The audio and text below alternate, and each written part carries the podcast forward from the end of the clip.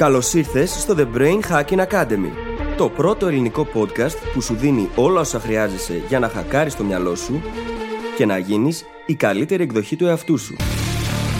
Μαζί σου, η Φίλης Γαβριλίδου και ο Δημήτρης Γιώκας.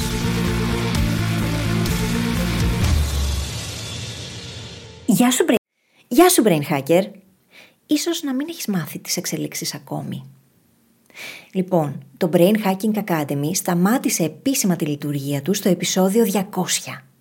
Ναι, φτάσαμε στα 200 επεισόδια και είμαστε πολύ περήφανοι γι' αυτό. Κάπου στην πορεία όμως αποφασίσαμε να σταματήσουμε και να πάρει ο καθένας τον δικό του δρόμο. Ο Δημήτρης ίδρυσε το δικό του SEO agency και εγώ δημιούργησα το δικό μου πλέον brand και ένα νέο podcast που είμαι βέβαιη ότι θέλεις να βάλεις στη λίστα σου. Μπορείς λοιπόν πλέον να προσθέσεις στα 200 επεισόδια του Brain Hacking Academy μερικές δεκάδες ακόμα από το καινούριο μου podcast, τις Φιλοσοφίες. Από εκεί συνεχίζω να σου προσφέρω χρήσιμο υλικό για να γίνεσαι διαρκώς η καλύτερη εκδοχή σου. Μεθοδικά και εμπεριστατωμένα, όπως ακριβώς με έχει συνηθίσει τόσα χρόνια στο Brain Hacking Academy. Στις φιλοσοφίες θα με ακούσεις είτε μόνη είτε με κάποιον εκλεκτό καλεσμένο να αναλύω θέματα προσωπικής και επαγγελματικής ανάπτυξης και να απαντάω δικά σας ερωτήματα.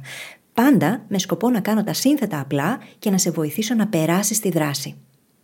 Αναζήτησε το podcast στο Spotify ή σε όποια άλλη εφαρμογή μας έχεις βρει και μας ακούς με τον τίτλο Φιλοσοφίε ή βρες τα επεισόδια συγκεντρωμένα στη σελίδα μου phyllisgabriel.com. Να θυμάσαι, Υπάρχει καλύτερος τρόπος και είμαστε εδώ για να τον βρούμε μαζί. Σε περιμένω.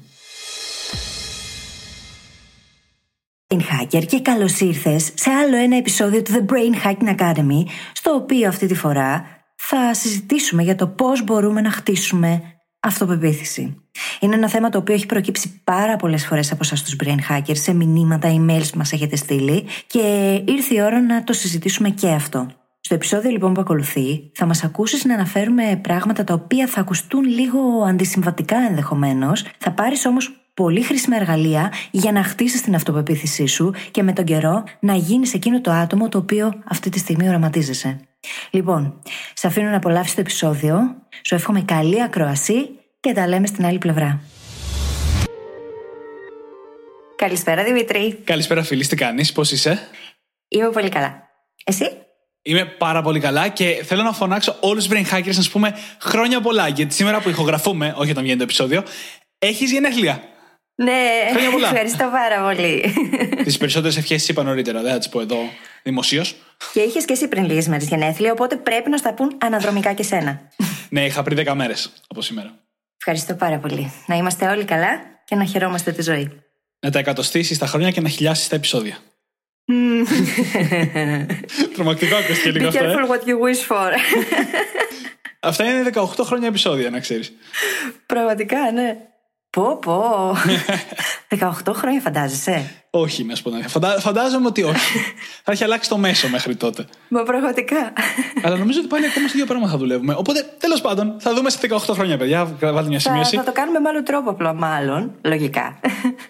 Τέλεια. Και θέλω κιόλας να διαβάσουμε ένα review από τη Βασιλική, η οποία λέει: Τα πέντε αστέρια είναι λίγα. Στην κυριολεξία μου έχετε αλλάξει το μυαλό. Μέσα σε δύο μήνες έχω ακούσει 67 επεισόδια από τα 72. Ήδη έχω καταλάβει πράγματα που δεν ήξερα καν ότι τα είχα και που μου δυσκολεύαν τη ζωή χωρίς να το συνειδητοποιήσω. Χρησιμοποιώ ήδη κάποια εργαλεία που δίνετε, αν και στην αρχή αναρωτιόμουν αν όντως θα δουλέψουν με μένα. Το αποτέλεσμα είναι ότι έχετε δίκιο. Δουλεύουν. 7 θαυμαστικά. το ξέρουμε ότι δουλεύουν. Αν δεν δουλεύανε, δεν θα τα δίναμε. Διότι πρώτα δουλεύουν για μας και μετά πάμε και τα δίνουμε. Και ευχαριστούμε πάρα, πάρα πολύ, Βασιλική, για το φανταστικό αυτό review. Και όλοι οι υπόλοιποι, αν δεν το έχετε κάνει ήδη, ξέρετε τι να κάνετε. Βασιλική, ευχαριστούμε και όλοι οι υπόλοιποι. Αυτό που έχετε να κάνετε τώρα είναι να πάτε να μας βρείτε σε όποια εφαρμογή podcast μας ακούτε, να κάνετε φυσικά follow στο podcast και να γράψετε το review σας γιατί θα το διαβάσουμε στον αέρα. Τέλεια. Και επειδή είμαι απίστευτα ενθουσιασμένος και με το θέμα σήμερα, εκτός από όλα τα άλλα που έχουμε πει ήδη, το θέμα μας σήμερα είναι κάτι που μας έχετε στείλει πολλά email, το έχετε ζητήσει πολλές φορές και είναι ένα τεράστιο θέμα, στο οποίο αλήθεια θα πάμε σε βάθος γιατί αγγίζει όλους μας. Και είναι. Η αυτοπεποίθηση. Η αυτοπεποίθηση. Πολύ μεγάλο θέμα. Πάρα πολύ μεγάλο θέμα. Και ένα από τα ζητήματα που προκύπτουν ξανά και ξανά και ξανά σαν μοτίβο από τα emails και τα μηνύματα που μας στέλνετε.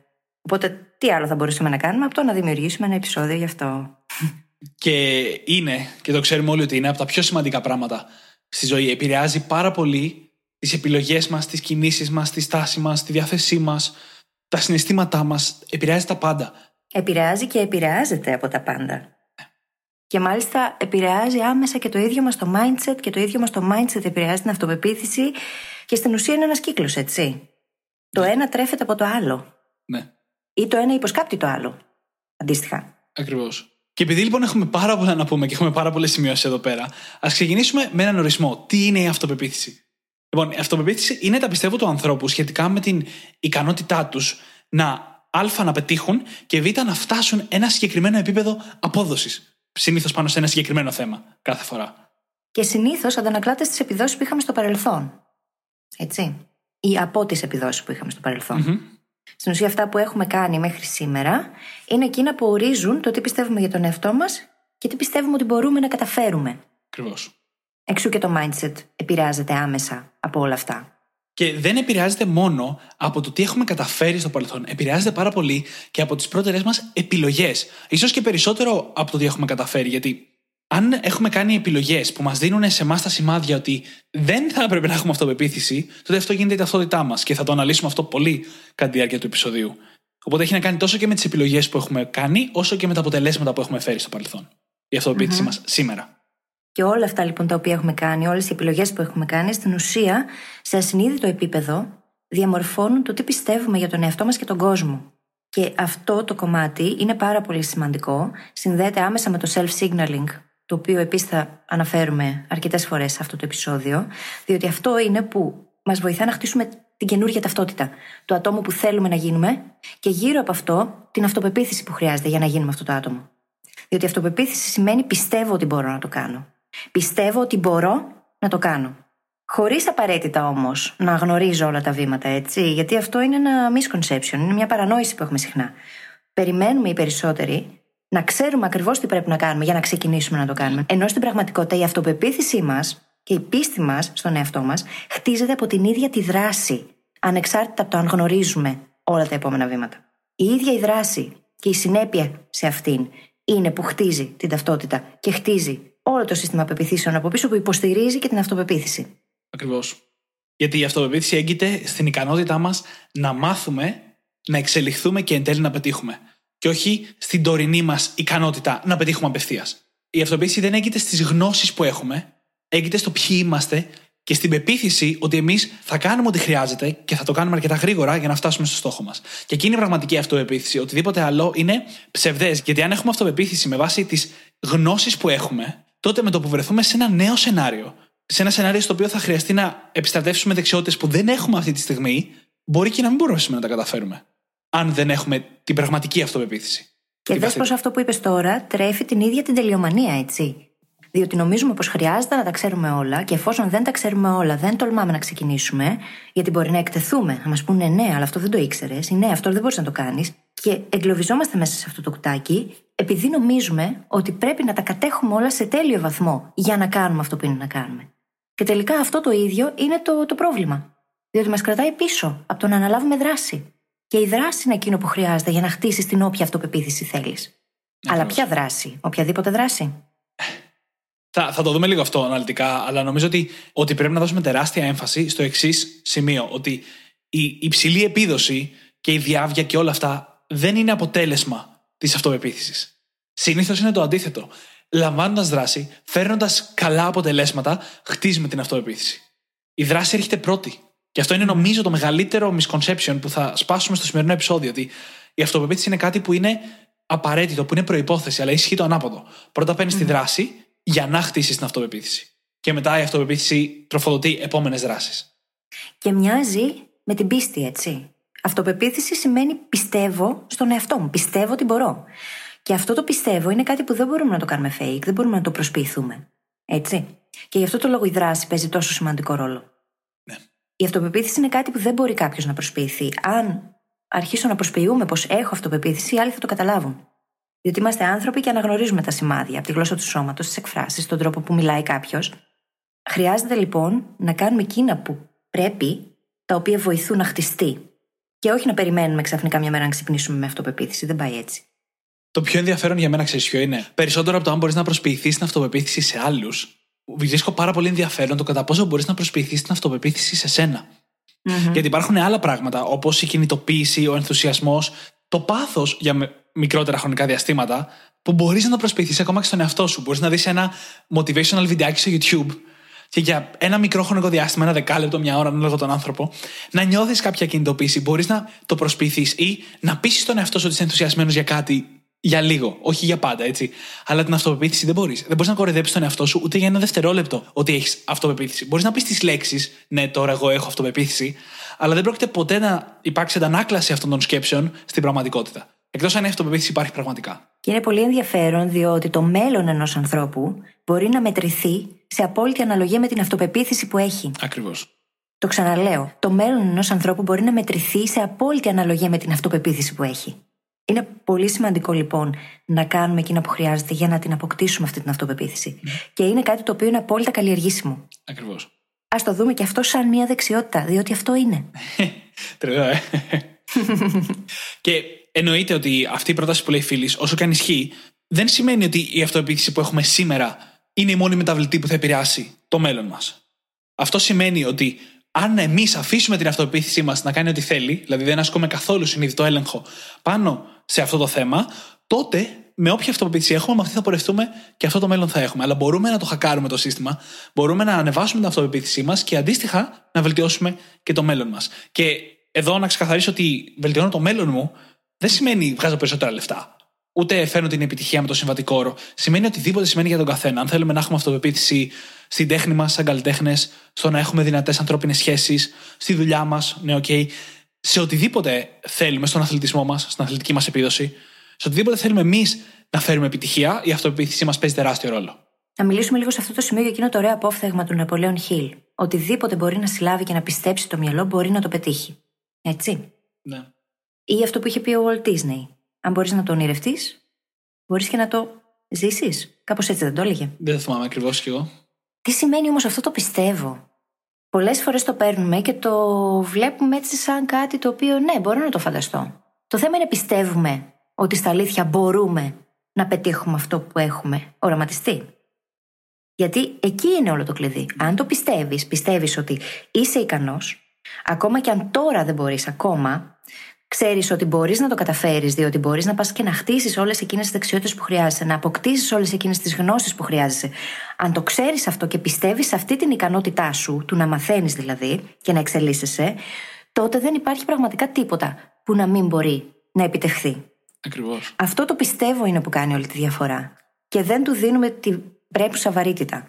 Και ακριβώς νομίζω ότι έχουμε πάρει αυτή την ατάκα του Ναπόλεον Χιλ γιατί είναι πολύ διαδεδομένη και ο κόσμος έχει κολλήσει στο conceive, δηλαδή στο, mm-hmm. στην ικανότητά σου να κατανοήσεις, να αναλογιστείς αυτό που θέλεις να πετύχεις. Αλλά είναι ένα τεράστιο βήμα από αυτό στο να το πιστέψεις πραγματικά. Και να πιστέψεις στο στόχο, στην ιδέα, αλλά κυρίως να πιστέψεις στον εαυτό σου.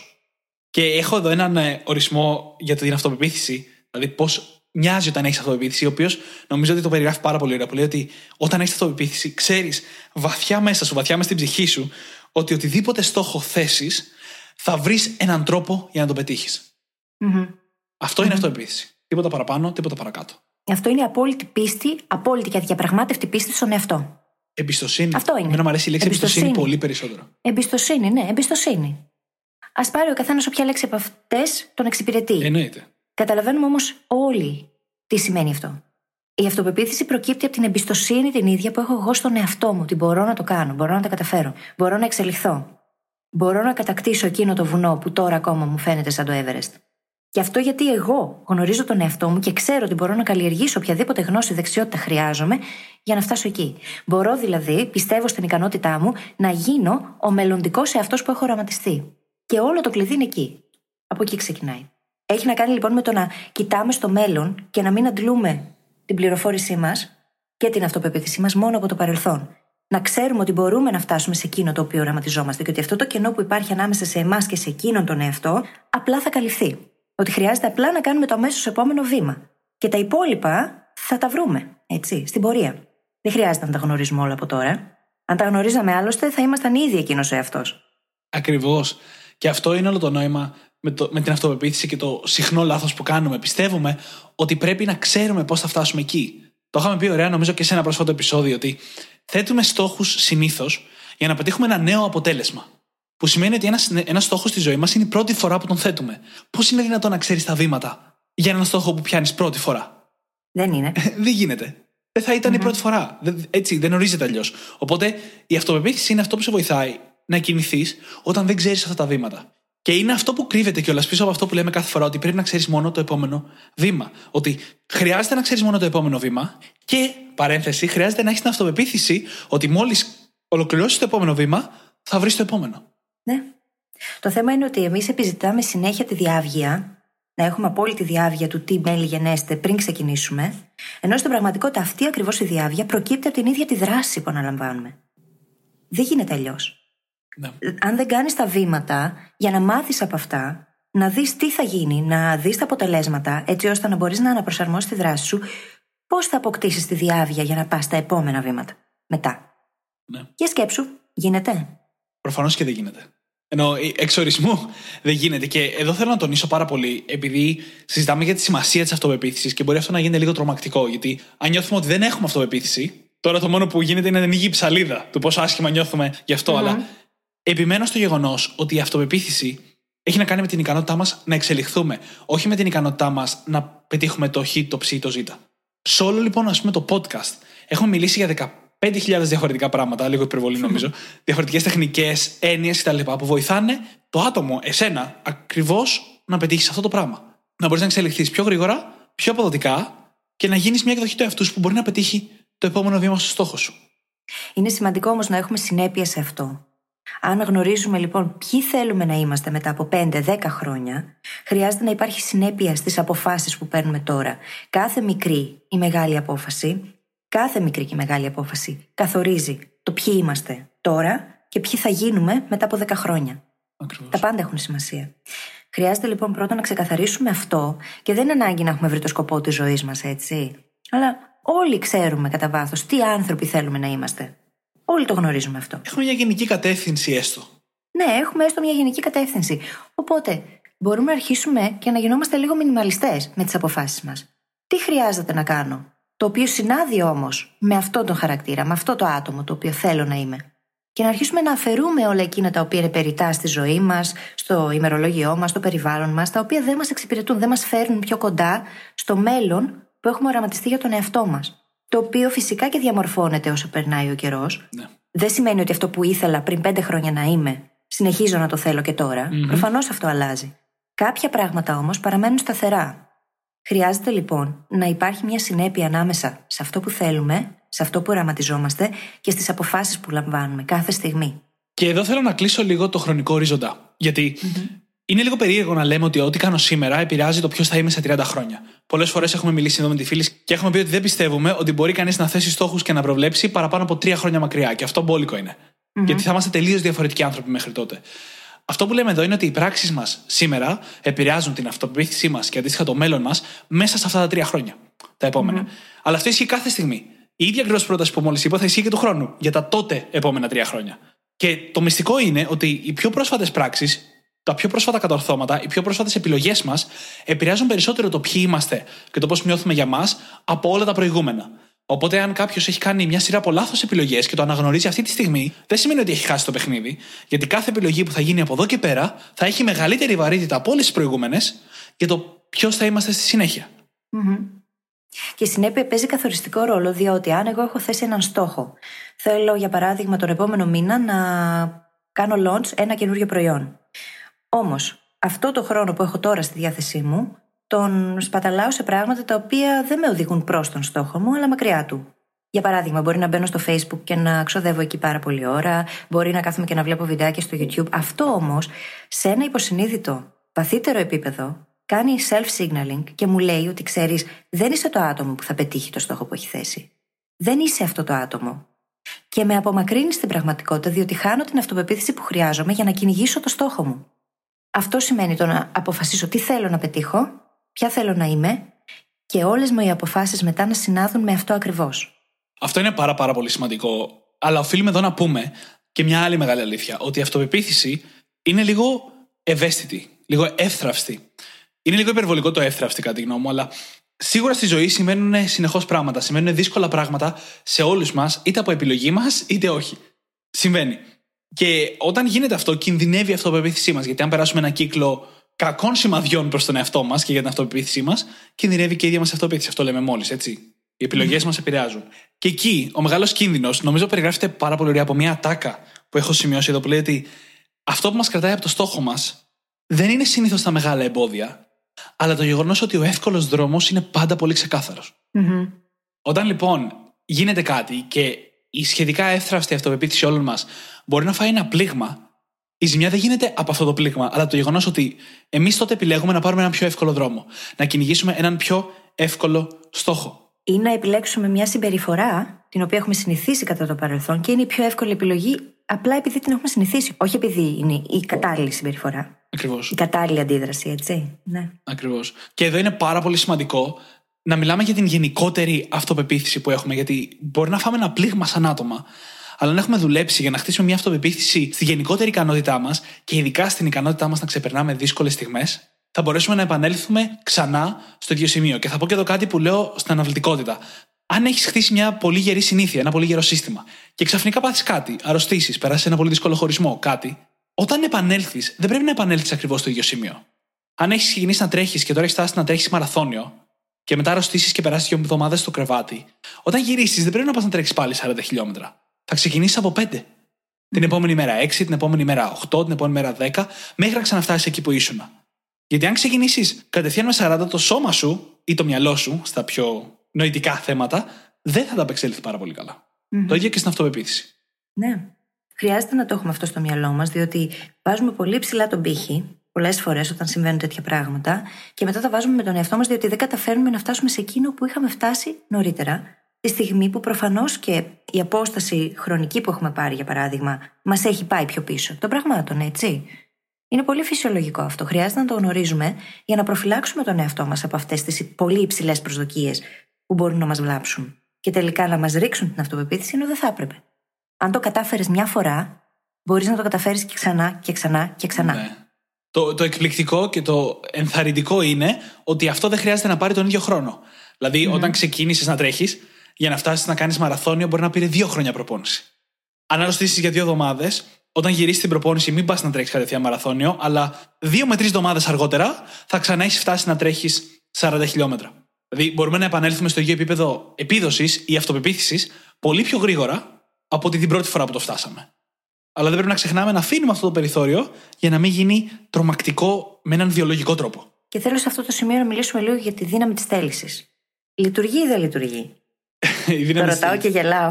ναι, πραγματικά. Γιατί η δύναμη της θέλησης δεν λειτουργεί και το έχουμε πει πάρα, πάρα, πάρα πολλές φορές. Αλλά πες μας περισσότερα.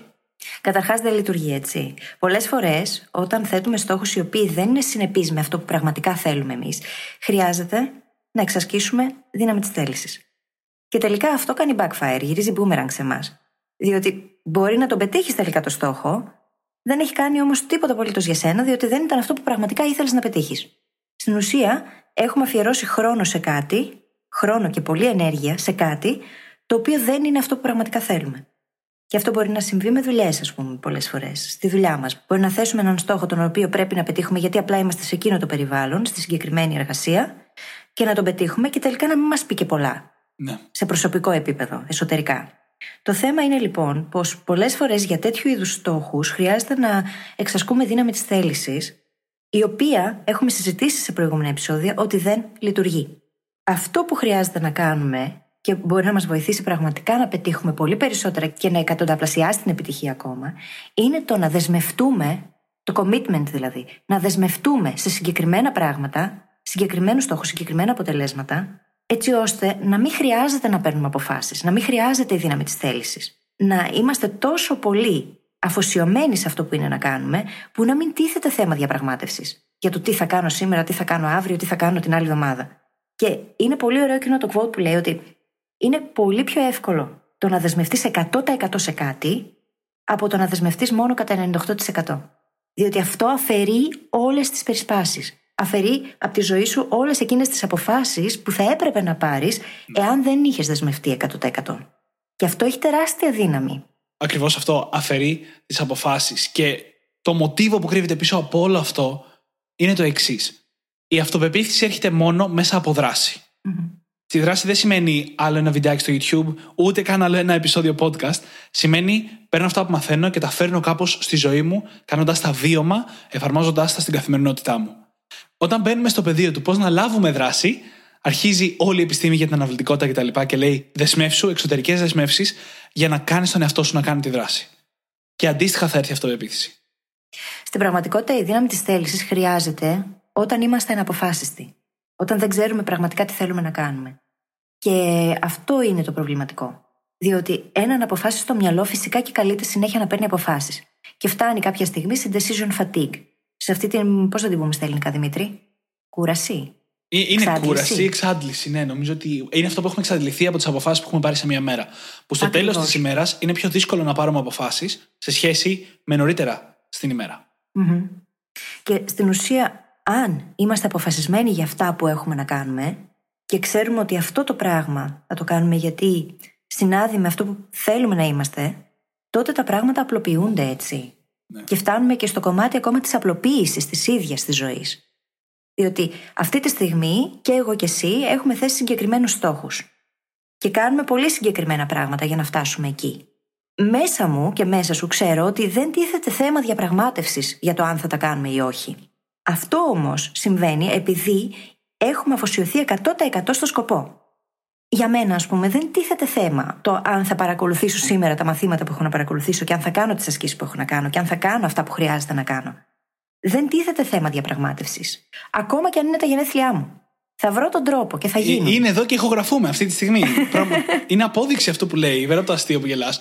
Είναι ακριβώς απόδειξη αυτό που λέει. Γιατί σήμερα θα μπορούσα να μου πει: Ξέρεις τι, Δημήτρη, έχω γενέθλια, έλα να κάνουμε την ηχογράφηση αύριο. Δεν, δεν υπόθηκε καθόλου αυτό. Όχι. Μα δεν το σκέφτηκα καν. Καταρχάς, στα γενέθλιά σου δεν πρέπει να κάνεις πράγματα τα οποία τα απολαμβάνεις και περνάς καλά. Ακριβώ και εγώ όλα μου τα γενέθλια, τη μεγαλύτερη κομμάτι της ημέρας δούλευα φέτος. Καλά, εντάξει, τώρα ε, φαινόμαστε λίγο γορκαχόληξ, αλλά δεν πειράζει. Λοιπόν. Τα γιόρτασα το Σαββατοκύριακο, εντάξει, πέφταν καθημερινή. Εγώ θα τα γιορτάσω κιόλας σήμερα. Τέλεια. Όλο αυτό που λες μου αρέσει πάρα πάρα πολύ γιατί, γιατί είναι μια έννοια που την άκουσα πάρα πολύ πρόσφατα και είναι το να μετατρέπεις τα θέλω σου σε μη διαπραγματεύσιμα. Το άκουσα μάλιστα πρόσφατα σαν έννοια. Και mm έφερε το παράδειγμα ότι αν πας σε ένα γονιό, έναν οποιοδήποτε γονιό που μας ακούει αυτή τη στιγμή, και του πεις, Σου δίνω ένα εκατομμύριο ευρώ για να περάσεις δύο χρόνια μακριά από το παιδί σου. Οι περισσότεροι θα λέγανε όχι. Mm-hmm. Γιατί για τους περισσότερους είναι μη διαπραγματεύσιμο. Και για κάποιον που θα έλεγε ναι, υπάρχει κάτι άλλο στη ζωή σας που είναι μη διαπραγματεύσιμο, δεν είναι αυτό το νόημα τώρα. Το ζήτημα λοιπόν είναι πώς εμείς λαμβάνουμε δράση για να κάνουμε στη ζωή μας κάποια θέλω μας, κάποια πράγματα μη διαπραγματεύσιμα. Και είπες νωρίτερα ότι πρέπει να ξέρεις αυτό που θέλεις. Θυμίζω για άλλη μια φορά, δεν χρειάζεται να ξέρεις τι θέλεις από τη ζωή σου, το μεγάλο σου γιατί, το μεγάλο σου θέλω. Χρειάζεται να ξέρεις ποιο είναι το επόμενο σου βήμα και να έχεις μια καλή γενική κατεύθυνση του ποιος άνθρωπος θέλεις να είσαι. Ναι. Και όσο πιο συγκεκριμένοι και σαφείς γινόμαστε σε αυτά που κάνουμε, διότι είναι συνειδητές οι αποφάσεις που παίρνουμε κάθε φορά, τόσο περισσότερη αυτοπεποίθηση έχουμε. Διότι τις πήραμε αυτές τις αποφάσεις συνειδητά, γνωρίζοντας για ποιο λόγο τις παίρνουμε. Όταν επιτρέπουμε από την άλλη σε πράγματα έξω από εμά να κατευθύνουν τις αποφάσεις μας, τότε είναι που χάνουμε την εμπιστοσύνη στον εαυτό μας. Και τι έχουμε πει για τη ζώνη ελέγχου, Εκείνα που μπορούμε να ελέγξουμε είναι οι σκέψεις, τα συναισθήματα και η συμπεριφορά μας. Εάν αυτά τα πράγματα καθορίζονται από εξωτερικούς παράγοντες, φυσικά και δεν έχουμε την απαραίτητη εμπιστοσύνη στον ίδιο μας τον εαυτό, διότι δεν είναι δικές μας αποφάσεις. Έχουν έρθει απ' έξω. Η ζώνη ελέγχου όμως είναι εκείνη που μπορεί να γεννήσει την ίδια μας την αυτοπεποίθηση, αν πάρουμε τον έλεγχό της. Ναι. Τον έλεγχο της ζώνης ελέγχου, έτσι κάπως μου αρέσει. τον έλεγχο αυτών που είναι μέσα στη ζώνη ελέγχου. Anyway. Εντάξει, το μπλέξαμε λίγο. Λοιπόν, ε, θέλω μέσα από όλο αυτό να οδηγηθούμε λίγο στο βασικότερο κομμάτι του πώς χτίζουμε την αυτοπεποίθηση. Το έχουμε πει με διάφορους τρόπους ήδη. Αλλά θέλω να θυμίσω ότι η ταυτότητά μας εξαρτάται, σχηματίζεται από δύο πράγματα. Τον τρόπο που περιγράφουμε και αντιμετωπίζουμε τον εαυτό μας εμείς οι ίδιοι και τον τρόπο που συμπεριφερόμαστε. Το δεύτερο μισό είναι το κλασικό self-signaling που έχουμε πει πολλές φορές. Ότι ό,τι κάνουμε, κάθε μία μικρή ή μεγάλη πράξη που κάνουμε, δίνει ένα σημάδι στον εαυτό μας, μία ψήφο για τον άνθρωπο που θέλουμε να είμαστε. Κάνοντας λοιπόν πράγματα που μας οδηγούν προς τον μελλοντικό μας αυτό που θα θέλαμε να είμαστε, χτίζουμε αυτοπεποίθηση. Το πρώτο μισό έχει να κάνει με τις λέξεις, με τα πράγματα που λέμε στον εαυτό μας. Αν γυρνάμε και λέμε, Έχω χαμηλή αυτοπεποίθηση, αν γυρνάμε και λέμε, Είμαι αγχώδης, όχι μόνο το ενισχύουμε, γιατί το επαναλαμβάνουμε, αλλά το μυαλό μας κάνει τα πάντα για να μας αποδείξει ότι αυτό είναι αλήθεια. Είναι τα κλασικά confirmation και selection bias που λέμε. Mm-hmm. Και αυτό γιατί οι λέξεις έχουν τεράστια δύναμη. Τεράστια δύναμη. Και οι ιστορίες που λέμε στον εαυτό μας για τον εαυτό μας καθορίζουν αυτό που βλέπουμε στον κόσμο γύρω μας και αυτό που βλέπουμε στον καθρέφτη. Είναι λοιπόν πολύ σημαντικό το να πάρουμε τον έλεγχο αυτών των λέξεων, να τις παρατηρήσουμε και να δούμε τι λέω στον εαυτό μου, τι πιστεύω, τι ιστορίες λέω στους άλλους για μένα. Αυτές οι ιστορίες δεν είναι τυχαίες. Οι λέξεις που επιλέγουμε για να μιλήσουμε για τον εαυτό μας και για τον κόσμο δεν είναι τυχαίες. Χρειάζεται να τις παρατηρήσουμε για να δούμε λίγο πώς αυτά τα biases, το bias της επιβεβαίωσης και της επιλογής, έρχονται και αναιρούν την εικόνα που θα θέλαμε εμείς να δημιουργήσουμε στο μέλλον για εμάς. Πώς το κάνω, μέσα από τι παραμορφωτικούς φακούς βλέπουμε τον εαυτό μας και τον κόσμο; Οι λέξεις είναι το κλειδί. Ακριβώς. Και ξαναλέω ότι το μυαλό μας θα μας επιβεβαιώσει ό,τι του πούμε. Αν αγοράσουμε κόκκινο αυτοκίνητο, θα δει παντού κόκκινα αυτοκίνητα. Τα έχουμε πει 25.000 φορές πλέον. Mm-hmm. Πάλι υπερβολή. Τι έχω πάθει σήμερα. Είναι λοιπόν σημαντικό να θυμόμαστε ότι οι μικρές δράσεις θα μας φέρουν στην αυτοπεποίθηση. Πρώτα απ' όλα, γιατί είναι πιο πιθανό να τις κάνουμε. Δεύτερον, γιατί είναι πιο πιθανό να τις ολοκληρώσουμε. Και τρίτον, γιατί αυτές ακριβώς οι μικρές δράσεις δεν είναι τα σημάδια στον εαυτό μας ότι είμαστε πιο κοντά στο μελλοντικό εαυτό που θέλουμε να φτάσουμε. Εξού και αυτοπεποίθηση. Και ένα λάθος που κάνουμε συχνά στη διαδρομή αυτό είναι να προσπαθούμε να αγνοήσουμε αποτελέσματα. Και αυτό το βλέπεις με όλα τα μοτίβα. Κάποιοι προσπαθούν να αγνοήσουν τα αρνητικά τους αποτελέσματα και να θέλουν να πιστεύουν ότι τα κάνουν όλα τέλεια. Κάποιοι άλλοι τείνουν να ισοπεδώνουν τα θετικά τους αποτελέσματα, να βλέπουν μόνο τα αρνητικά και να πιστεύουν ότι τα κάνουν όλα χάλια. Negativity bias. Negativity bias, ακριβώς. Και στις δύο περιπτώσεις και σε οποιαδήποτε ενδιάμεση υπάρχει ένα μεγάλο πρόβλημα. Τα αποτελέσματα δεν είναι για να αγνοούνται. Είναι για να είναι ανατροφοδότηση. Τα θετικά για να σου χτίζουν την αυτοπεποίθηση. Τα αρνητικά, οι αποτυχίες, όπως θα τα έλεγα, για να μάθεις πώς θα φέρεις περισσότερα θετικά στο μέλλον. Και αρχίζουμε και μπαίνουμε και λίγο πάλι στο growth mindset, το οποίο έχει μεγάλη σύνδεση με την αυτοπεποίθηση. Έχει μεγάλη σύνθεση διότι το mindset το ίδιο, το ασυνείδητο σύστημα πεπιθήσεων που έχουμε εμείς για τον ίδιο μας τον εαυτό και τον κόσμο, είναι εκείνο το οποίο καθορίζει το ίδιο το αποτέλεσμα που βλέπουμε. Και το μέλλον μας, όσο αρχίζει και ανοίγει αυτό το mindset, το μέλλον μας το ίδιο, η ζωή μας η ίδια θα αρχίσει να επεκτείνεται και να αλλάζει και να αναβαθμίζεται σε αναλογία με την ίδια την αυτοπεποίθηση η οποία αλλάζει και αναβαθμίζεται. Είναι όλα αλληλένδετα. Τα φανταζόμουν σαν έναν κύκλο ο οποίος στην ουσία τροφοδοτεί συνεχώς τον εαυτό του ή μια μπάλα. Ή... Ναι, ναι, ναι. Καταλαβαίνεις τι εννοώ. Ακριβώς και δεν καταλαβαίνω. Γιατί η αυτοπεποίθηση και το growth mindset πρέπει να πηγαίνουν χέρι-χέρι. Πρέπει να πιστεύεις ότι μπορείς να καταφέρεις οτιδήποτε θέλεις με την ανάλογη προσπάθεια, που είναι το growth mindset, για να έχεις την αυτοπεποίθηση ότι θα τα καταφέρεις σε κάθε κατάσταση. Αλλά χρειάζεται αυτοπεποίθηση για να πιστέψεις ότι θα τα καταφέρεις με την ανάλογη προσπάθεια σε οτιδήποτε θέλεις. Βλέπεις, ναι, είναι κοντινές έννοιες σε κάποια κομμάτια, γι' αυτό και χτίζονται κομμάτι-κομμάτι. Χτίζεις λίγο το ένα, λίγο το άλλο. Λίγο το ένα, λίγο το άλλο. Και πάει λέγοντας. Και το ωραίο είναι ότι ανεβαίνει το ένα, ανεβαίνει και το άλλο. Και ανεβαίνουν μαζί στην πραγματικότητα έτσι, παράλληλα. Είναι σαν να ανεβαίνεις δύο παράλληλες σκάλες και στην ουσία συνδέονται μεταξύ τους. Ναι, και ίσως θα λέγει κανείς ότι το ένα είναι η πεποίθησή σου για τον κόσμο, ο τρόπος που βλέπεις τον κόσμο και την πραγματικότητα. Και το άλλο είναι πώς νιώθεις για τον εαυτό σου στα πλαίσια της ίδιας πραγματικότητας. Δηλαδή είναι και οι δύο όψεις του ίδιου νομίσματος. Mm-hmm. Συνδέονται πάρα πάρα πολύ. Είπες λοιπόν ότι χρειάζεται να είμαστε και να ολοκληρώνουμε εκείνα που κάνουμε. Ναι. Τι εννοούσες με αυτό; Ένας από τους πολύ βασικούς λόγους για τους οποίους δεν έχουμε αυτοπεποίθηση είναι γιατί δεν ολοκληρώνουμε αυτά που κάνουμε. Και θα σου πω το εξής. Πέρασα για χρόνια ξεκινώντας καινούργια πράγματα, δοκιμάζοντας καινούργια πράγματα και παρατώντας τα στη μέση. Σε σημείο που το είχα κάνει μέρος της ταυτότητάς μου. Έλεγα, Είμαι ο τύπος που κάνει αυτό. Και εκείνα τα χρόνια, τα σημάδια που δίνω στον αυτό, η αυτοπεποίθησή μου υπέφερε. Ναι, μεν μάθαινα, αλλά η αυτοπεποίθησή μου υπέφερε. Πέρασαν τουλάχιστον δύο με τρία χρόνια μετά που πέρασα αυτό το στάδιο. Ένα στάδιο που μέσα σε δύο χρόνια ξεκίνησα να μάθω 17 διαφορετικά πράγματα. Έτσι, σοκ. μετά από αυτό το στάδιο, συνειδητοποίησα όλα τα νοητικά μοντέλα που είχα μάθει μέσα σε αυτά τα δύο χρόνια και το πήρα διαφορετικά. Αλλά το γεγονός ότι δεν ολοκλήρωνα επιτέθηκε πάρα πολύ άσχημα στην αυτοπεποίθησή μου. Ναι, χωρίς τη συνέπεια και τη συνέχεια σε όλα όσα κάνουμε, πώς θα χτίσει την αυτοπεποίθηση; Αν ξεκινάς και λες, θα κάνω αυτό και τελικά τα αφήνεις στη μέση, για μένα, ας πούμε, για πολλά χρόνια ήταν το πρώτο μου βιβλίο. Το πρώτο βιβλίο που εκδόθηκε. Τον ονειρό κόσμο Μου πήρε 8 χρόνια να το γράψω. Ξέρεις τι μου έκανε αυτό; Σε ασυνείδητο ναι, επίπεδο. Ναι, το καταλαβαίνω, το καταλαβαίνω. Όπως και συνέβη και το ίδιο τόσο καιρό που χρωστούσα το βιβλίο της μνήμης και δεν το παρέδιδα. Και όταν το συζητήσαμε, αφού είχα παραδώσει, σου έλεγα, αν θυμάσαι, πως αισθάνθηκα απίστευτη απελευθέρωση. Και αισθάνθηκα και πολύ πιο σίγουρη για τον εαυτό μου παράλληλα, έτσι.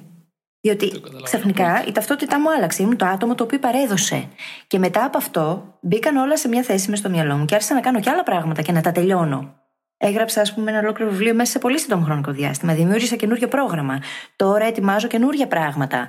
Και όλα αυτά γίνονται διότι η ίδια η ταυτότητα άλλαξε και εγώ πιστεύω πολύ περισσότερο ότι μπορώ να τα κάνω. Έχω πολύ περισσότερη, πολύ μεγαλύτερη εμπιστοσύνη στον εαυτό μου. Γιατί ξέρω πια ότι μπορώ να τα κάνω πολύ πιο γρήγορα και πολύ πιο εύκολα. Έχω τα νοητικά μοντέλα. Το καταλαβαίνω απόλυτα γιατί το γεγονός ότι ολοκλήρωσα το online course εγώ τώρα μου έχει εκτοξεύσει την αυτοπεποίθηση. Έχω πάρα πολύ καιρό να νιώσω έτσι, αν έχω νιώσει ποτέ. Και δεν είναι μόνο ο χρόνος που έκανα όντως για να το δημιουργήσω, που είναι πολλοί μήνες, έτσι, είναι αρκετοί μήνες, αλλά και τουλάχιστον το ένα με δύο χρόνια πριν, που ήταν ανοιχτό στο κεφάλι μου κεφάλαιο ότι κοίτα πρέπει να το κάνω και αυτό, κοίτα πρέπει να το ξεκινήσω και κοίτα τώρα βρήκα την ιδέα. Και όσο καιρό κρατάς τα κεφάλαια ανοιχτά, κρατάς και ένα κομμάτι από την αυτοπεποίθησή σου έξω. Και αυτό γιατί κρατάς ανοιχτό ένα δρόμο που σε συνδέει με έναν παρελθοντικό εαυτό. Ο οποίος δεν αισθανόταν και τόσο σίγουρος για τον εαυτό του. Φανταστικό. Φανταστικό. Ναι, έτσι δεν είναι. Ναι. Κρατάς μία. Ε, σαν ένα φανταστικό, μια φανταστική χορδή, μια φανταστική κλωστή που σε συνδέει με ένα παλιό σου κομμάτι το οποίο θα ήθελες να έχεις ξεφορτωθεί δεν το έχεις ξεφορτωθεί όμως ακόμα. Σε συνδέει αυτό το οποίο έμεινε ανολοκλήρωτο. Και αυτό που λες με οδηγεί σε ένα από τα πιο σημαντικά σημεία που θέλουμε να μιλήσουμε σήμερα, το οποίο έχει τεράστια σύνδεση και με την αυτοπεποίθηση. Ο άνθρωπος που ήμασταν δεν είναι ο άνθρωπος που ειμαστε και σε καμία περίπτωση δεν είναι ο άνθρωπος που θα είμαστε. Σκεφτείτε ότι η εκδοχή σας που ξεκίνησε να ακούει αυτό το επεισόδιο, με την εκδοχή σας που θα το τελειώσει, είναι ένας διαφορετικός άνθρωπος. Το ίδιο το λέμε για ένα βιβλίο, το ίδιο το λέμε για τα πάντα. Συνεπώς, σκεφτείτε πόσο μεγάλη είναι η διαφορά αν δούμε μέσα στα χρόνια. Ο περσινός Δημήτρης με το φετινό Δημήτρη δεν έχουν καμία απολύτως σχέση. Είναι δύο διαφορετικοί άνθρωποι. Προφανώς έχουν κάποια σύνδεση, αλλά δεν είναι οι ίδιοι άνθρωποι. Και κάνουμε το λάθος και στηρίζουμε την αυτοπεποίθησή μας κολλημένοι στο παρελθόν, στο ποιοι ήμασταν. Στο τι καταφέραμε ή δεν καταφέραμε δύο χρόνια πριν. Στο τι αυτοπεποίθηση είχαμε ή δεν είχαμε δύο χρόνια πριν. Και το ανάγουμε αυτό στο σήμερα. Αλλά αυτό δεν γίνεται. Είμαστε τελείως διαφορετικοί άνθρωποι με διαφορετικές γνώσεις, διαφορετικές εμπειρίες, διαφορετικά σημάδια, γιατί τα σημάδια τα πιο πρόσφατα έχουν μεγαλύτερη σημασία από τα παλαιότερα. Και σίγουρα πράγματα που δουλέψαν στο παρελθόν μπορεί να μην δουλεύουν σήμερα και πράγματα που δεν δουλέψαν στο παρελθόν μπορεί να δουλέψουν σήμερα. Ναι. Το θέμα είναι λοιπόν τι έχουμε αποφασίσει για εμάς, τι αποφασίζουμε ανα πάσα στιγμή, ποια εκδοχή μας αποφασίζουμε ανα πάσα στιγμή να είμαστε και σύμφωνα με αυτήν την εκδοχή να παίρνουμε και τις αποφάσεις που παίρνουμε κάθε φορά. Είτε είναι μικρές είτε μεγάλες, δεν έχει σημασία. Το θέμα είναι λοιπόν να αρχίσουμε να βλέπουμε τα πράγματα από αυτό το πρίσμα, μέσα από αυτό το πρίσμα, του εγώ ποια θέλω να είμαι τώρα ή ποιος θέλω να είμαι τώρα. Αυτό που θέλω τώρα να κάνω συνάδει με αυτή την ταυτότητα. Τι θέλω να δείξω στον εαυτό μου. Τι self-signaling θέλω να κάνω αυτή τη στιγμή σε σχέση με τους στόχους μου και αυτά που θέλω να πετύχω. Τι χρειάζεται να βγάλω από τη ζωή μου και από την εξίσωση, ενδεχομένως, και πού χρειάζεται να εστιάσω με 100% αφοσίωση; Αυτές είναι πάρα πολύ σημαντικές ερωτήσεις. Είμαι συνεπής. Ολοκληρώνω αυτά που ξεκινάω. Αν δεν τα ολοκληρώνω, χρειάζεται να βρω τρόπους να τα ολοκληρώσω, εφόσον είναι εκείνα τα οποία είναι σημαντικά για μένα. Ή να κάνω πιο μικρά πράγματα για αρχή. Ναι.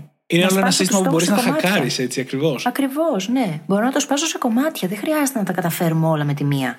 Κανείς δεν κατάφερε τα πάντα με τη μία. Ποτέ. Και δεν λέμε εδώ πέρα δεν έχεις αυτοπεποίθηση. Η λύση είναι έχει αυτοπεποίθηση. Ξεκάθαρα, έτσι. Αυτόν το έλεγε στη φίλη 15 χρόνια πριν. Κάτι θα σου φέρνει στο κεφάλι, είμαι σίγουρη. Όντως. Επικίνδυνο. Και πάλι καλά που έχουμε μια κάμερα απόσταση. Ε, ε, έχουν περάσει τόσα χρόνια από τότε, οπότε δεν κινδυνεύεις τώρα. Ναι, τέλεια.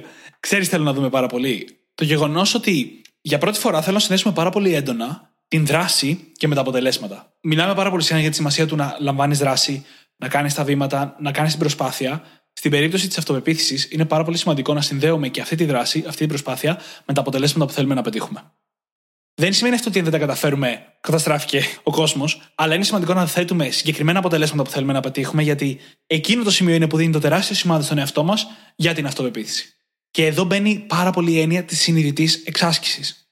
Είναι άλλο να αφιερώνεις μία ώρα τη μέρα μαθαίνοντας Ιταλικά και ξαναδιαβάζοντας τις λέξεις που ήδη ξέρεις, και είναι άλλο να βγεις έξω στον κόσμο και να μιλήσεις Ιταλικά με κάποιον Ιταλό και να, με το ζόρι να μπορείς να μιλήσεις και να αναγκάζεσαι να εξελιχθείς επί τόπου. Πόσο πιο πολύ αυτοπεποίθηση θα αισθανθεί εκείνη τη στιγμή. Κάνοντά το. Ακόμα και αν κάνεις λάθη. Αλλά νομίζουμε το ανάποδο. Νομίζουμε ότι αν πάμε εκεί και δεν τα πάμε καλά, δεν τα καταφέρουμε, νομίζουμε ότι η αυτοπεποίθησή μας θα πέσει.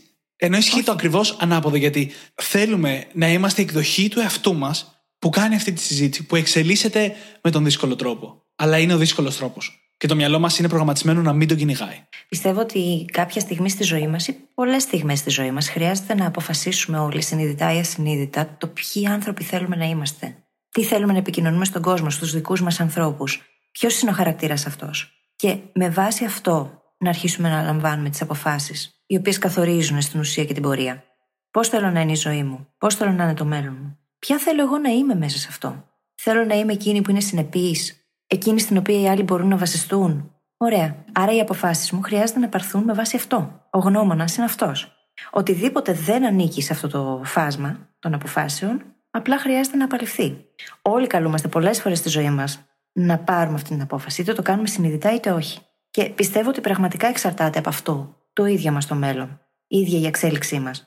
Και είναι σημαντικό σε αυτό το σημείο να αναφέρουμε την εξής παραδοχή, ότι οι άνθρωποι στην πραγματικότητα επεκτείνονται και εξελίσσονται έτσι ώστε να καλύψουν, να ανταπεξέλθουν μάλλον στις ίδιες τις ευθύνες που τους έχουν δοθεί ή στις ίδιες τις ευθύνες που έχουν οι ίδιοι αναλάβει. Και αυτό είναι πολύ μεγάλο concept.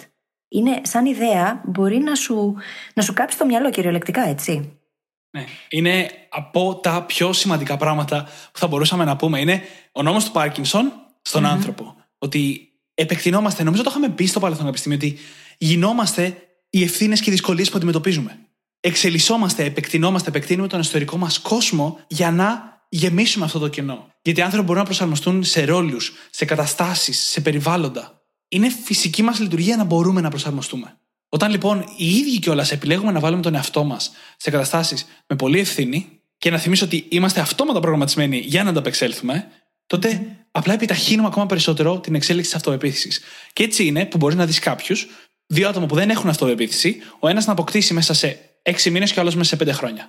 Δεν είναι ότι ο ένας έχει χαμηλότερη κάτι τέτοιο, έχει να κάνει απευθείας συνάρτηση με το σε τι καταστάσεις και σε τι ευθύνες βάζουμε τον εαυτό μας. Ακριβώς. Και αυτό μπορεί να χτίσει την αυτοπεποίθηση τόσο γρήγορα που θα εκπλαγείτε τα πλαίσια. Το μυαλό τα γουστάρει πολύ, παιδιά. τα πλαίσια είναι κάτι το οποίο είναι πάρα πολύ ωφέλιμο. Ωφέλιμο σε κάθε τομέα όμως. Αν θέλουμε να χτίσουμε τη μάθησή μας πολύ πιο γρήγορα, πλαίσια. Χρονικά πλαίσια, μπορεί να υπάρχουν περιορισμοί ή άλλου τύπου. Το ίδιο συμβαίνει και με την ίδια την αυτοπεποίθηση. Αν θέλω να αρχίσω να έχω περισσότερη εμπιστοσύνη στον ίδιο μου τον εαυτό, θα αναλάβω μεγαλύτερες ευθύνες και θα βάλω τον εαυτό μου πρωτοτελεσμένον να πρέπει να ανταπεξέλθω, θα βρω τους πόρους που έχω ήδη μέσα μου για να πετύχω, το μυαλό μου θα κάνει ό,τι καλύτερο μπορεί, θα βγάλει όλους τους περισπασμούς από την εξίσωση, θα εστιάσει μόνο στα απολύτως ουσιώδη και θα κάνω εκείνο που πρέπει να κάνω για να φτάσω εκεί. Και ακόμα και αν δεν φτάσω, θα πάρω αυτό το αποτέλεσμα, θα πάρω την ανατροφοδότηση που μου δίνει, θα αναπροσαρμόσω τη δράση μου και θα συνεχίσω. Γιατί έτσι θα έπρεπε να είναι η ζωή. Έτσι είναι η ζωή βασικά. Το θέμα είναι εμείς τι κάνουμε μέσα σε αυτήν. Και όσο τρομακτικό και αν είναι, πάντα υπάρχει τρόπος να ανακάμψουμε. Λέγαμε ακριβώς πριν ένα λεπτό για την ευθύνη. Υπάρχει breaking point. Υπάρχει σημείο μετά από το οποίο θα σπάσουμε από την υπερβολική ευθύνη αν κάνουμε μια τεράστια αλλαγή. Είναι σαν το λαστιχάκι. Που λεγαμε ότι είναι το λαστιχάκι σε ηρεμία, το stretch zone που είναι εκεί που εξελίσσεσαι, μετά είναι το snap zone που μπορεί το λαστιχάκι να σου φύγει. Ακόμα και να γίνει όμως αυτό, υπάρχουν τεχνικές για να επανέλθουμε. Τεχνικές για να ξαναπατήσουμε στα πόδια μας και να εξελιχθούμε. Θέλω να πω ότι είναι μεγαλύτερο το ρίσκο το να μείνουμε ακίνητοι από το να ρισκάρουμε να πάμε πολύ μακριά. Πώς ήταν εκείνο το quote από τον Seth Godin, Είπε ότι αν αποτύχω περισσότερο από εσένα, θα κερδίσω. Ναι. Και με αυτό νομίζω ότι μπορούμε να κλείσουμε το επεισόδιο, τι λες; Ναι. Νομίζω πραγματικά ήταν ένα φανταστικό επεισόδιο για μένα. Και για μένα. Και, το για θέμα μένα, είναι- εντάξει. Από τη μία απόρρισα πώς δεν το είχαμε πιάσει νωρίτερα το θέμα, και από την άλλη ενθουσιάζομαι που το πιάσαμε τώρα, που έχουμε πλέον κάνει τόσα επεισόδια και έχουμε χτίσει μια εμπειρία για να μπορούμε να του δώσουμε όλο μας το είναι. Κατάλαβες τι λέω; και τις διαστάσεις που τον αναλογούν, έτσι. Ακριβώς. Ακριβώς. Λοιπόν, όπως πάντα, μπορείτε να βρείτε τις σημειώσεις αυτού του επεισοδίου στο site μας, στο brainhackingacademy.gr. Και φυσικά θα σας ζητήσουμε να πάτε στην εφαρμογή που μας έχετε βρει και μας ακούτε. Αν δεν έχετε κάνει follow, να μας κάνετε follow εκεί. Να μας γράψετε και ένα φανταστικό πεντάστερο review, επειδή σήμερα έχω γενέθλια. ναι. και πριν από 10 μέρες είχε και ο Δημήτρης. Και επειδή θα το διαβάσουμε στον αέρα για να ζηλέψουν όλοι σας οι φίλοι, και θα μεγαλώσει και το community των Brain Hackers. Σας ευχαριστούμε πάρα πάρα πολύ που ήσασταν μαζί μας και σας ευχόμαστε καλή συνέχεια. Καλή συνέχεια.